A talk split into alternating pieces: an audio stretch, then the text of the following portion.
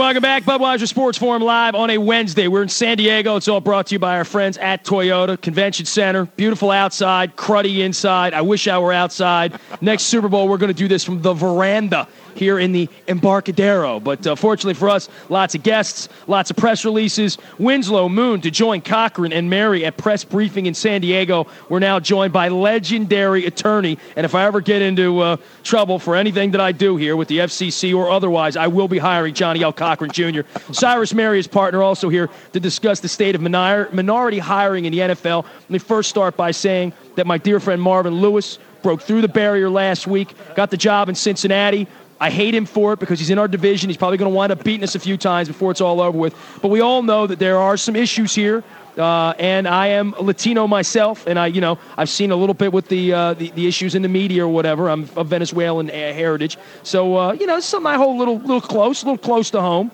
Uh, and I want to talk to you fellas about it. Johnnie, welcome. Cyrus, welcome. How are Thank you, gentlemen? You very much. It's, great being with here. you, and we we salute and, and applaud uh, Marvin Lewis. I think he'll do a great job there. I mean, I wish he could have gone to a team with a little better record, but I think he finally got a serious interview and got hired, and I think he's going to turn that franchise around. Well, I think the one problem that we're seeing right now is we've had some. Uh, coaches who uh, have a little pigmentation in their skin who've been successful. There have only yes. been a couple of them, and uh, you know, I, if it smells like uh, you know it is. And Denny, un, uh, you know, unbelievable track record Minnesota. Absolutely. Had problems there. Still not hired. Marvin was the last to get in the door. There's some other qualified candidates that, that still haven't gotten in the door. But uh, Tony Dungy got a job right away. That's great. But you know, I hate to to focus on, or take any moment of my show to focus on the color of one's skin. But college football, what are like two, three guys that got jobs? Willingham takes over Notre Dame, turns the program around right away. It's all going to open doors, just like 20 years ago, 17 years ago. Whatever. Doug Williams opened some doors right here in San Diego with the Super Bowl. Yeah, and I happened to be at that game, and it was a great thing, a quarterback. And that, that, for so long, the NFL had these skill positions where they didn't think people of color could really perform in them. You know, that you middle linebacker, quarterback, center. Well, and, and Shack so, Harris is our, you know, is my guy in Baltimore, right? and Shack had to deal with all that stuff coming oh, out yeah, of Grambling. The, oh yeah, and the, and the, Rams, he could play for the Rams. Sure. I remember him. Yeah, it was amazing. But we think that there, has been some progress, not nearly enough, but we, I think we're calling attention to it. I think the NFL has been fairly responsive. There's a new process that, that Mr. Rooney's committee came up with. If they follow that process, I think you see a Marvin Lewis hired. But in Jacksonville, they didn't follow the process. In Dallas, when they hired Parcells, they didn't really follow the process. And we're hoping that San Francisco will follow the process. That's the future of the league, we think, if they follow the process. Cyrus. Yeah, the key is that we like to see that each owner strongly has agreed, has strongly agreed to interview at least one minority candidate. But the key is how that gets carried out we saw in Jacksonville is really the dichotomy between the good old boy system and the fair competition principles we've been advocating. Because just this past week, you can compare what happened with Cincinnati.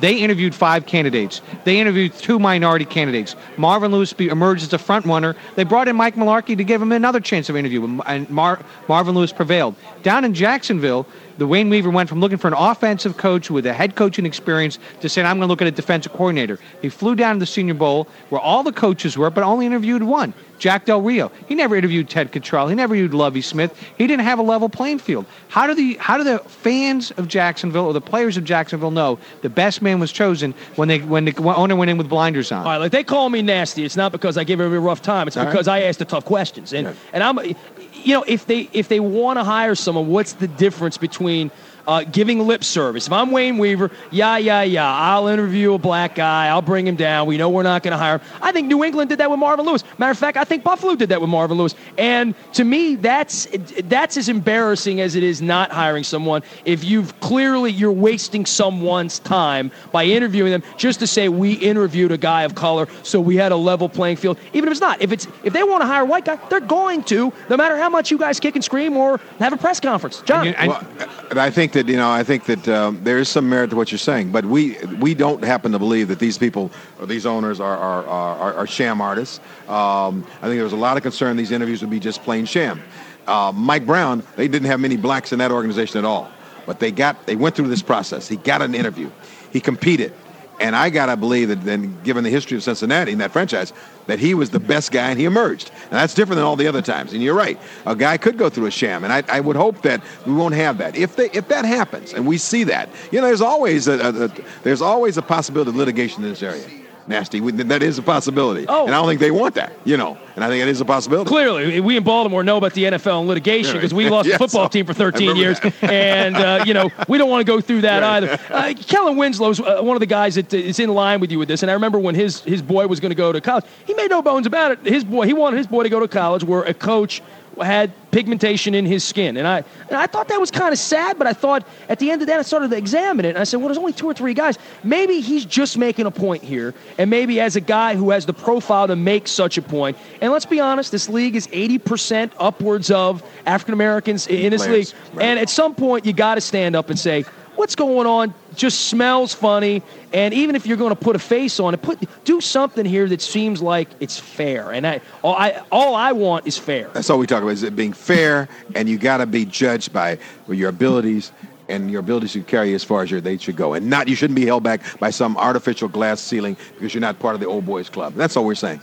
with you guys, uh, what are you hoping to have happen here? Because the Wayne Weaver thing is done. The, the milk has been Yeah. spilled. The, the the Parcells thing, and I don't think anybody. If you want to question Jerry, and there's a process, and that's all. He hired the best candidate in Bill Parcells. But right now, to my eyes, the best candidate out there is Denny Green, and he hasn't gotten that crack yet. And you just look at the track record, look it up. That's all you need Yeah, to do. that's right. And you can see that, that that that's there. What are you hoping to accomplish by bringing attention not only on my radio show, you're doing a radio circuit here and having a press conference, and I'm sure you'll be on Sports Center and all that stuff. What are you hoping to accomplish beyond awareness? Because I mean, everybody in the NFL, we're aware. We we, we kind of look at the sidelines and see white, look at the field and see black. We think that, that, that as the um, we approach the Super Bowl, this is a real critical time. That uh, Mr. Tagliabue will be speaking to the state of the NFL on Friday. We're hoping that he will address these issues and the progress they've made, or the lack of progress that's been made, and the future of the league. He, it starts at the top. If he endorses this, as he has endorsed these changes, it's going to make a big difference, and I think it's important. What can the players do, and how much do you lobby the players to try to step up? Because I mean, individually, nothing. Together, just like winning a Super Bowl, you know, the, the African American players in this league could create some change by simply coming to the forefront on this issue. Well, what you're going to see in Cincinnati are players that are going to respond to Marvin Lewis because they know the battles he had, he had to wage and what struggles he overcame to get to that position. I saw a writer say that that they're going to play harder for a black coach than they will a white coach. That's kind of sad. I mean, that, that's a that's a sad negative. But I don't know if it's because thing. of black and white. They know that the best person emerged in that city. You can't say that in, in Jacksonville. You can't say that when the owner had blinders on, had a narrow focus, didn't have a broad vision when he went down to to the Senior Bowl.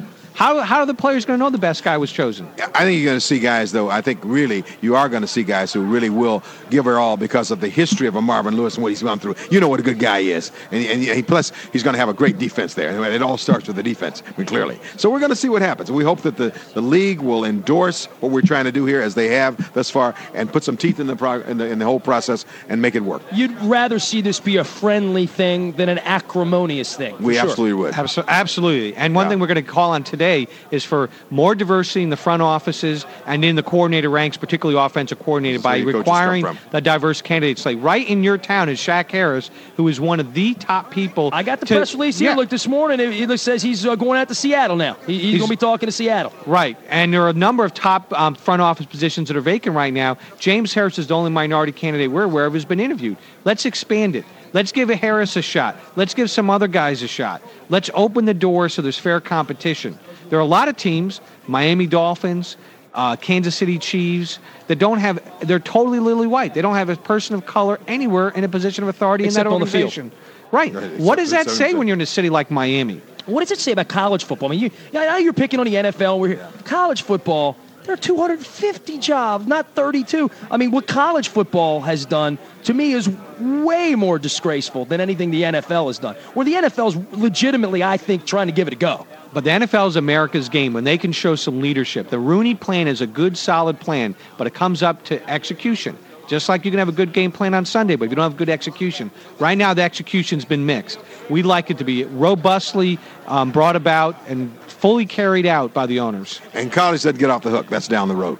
All right, John, Okay. before I let you go, man, I saw you on TV all during the OJ thing. How many people mention OJ every day of your life? Oh, I hear it very often, but not much. This is the first time today. No, no. One other guy said something about it. yeah, Said he believed OJ Well, that's was what you're innocent. famous for. right. What can you? Everybody gets their 15 minutes. I don't Right, know. that's right. You'll always be the OJ guy. That's me. Well, I'll tell you what, nice Johnnie's suit. a lot more than OJ. I want to to point this out. Johnnie Cochran is wearing purple. That's right. I, I, you know, maybe mob- it's a mob coincidental. suit, right? I I don't wanna know, but that's right. I Purple. That's the color of Aquarius. That's the color of the Ravens, and we shall return. All right, you guys shall return. All right, man. Johnnie right, Cochran man. and Cyrus Mehri, thank you very much. Good luck with your press conference. Good luck with your issues over there. Give my best to Warren Moon, and uh, we'll step back, take a break. 481 1570. I'm back for more of the Budweiser Sports Forum brought to you by Toyota live from San Diego.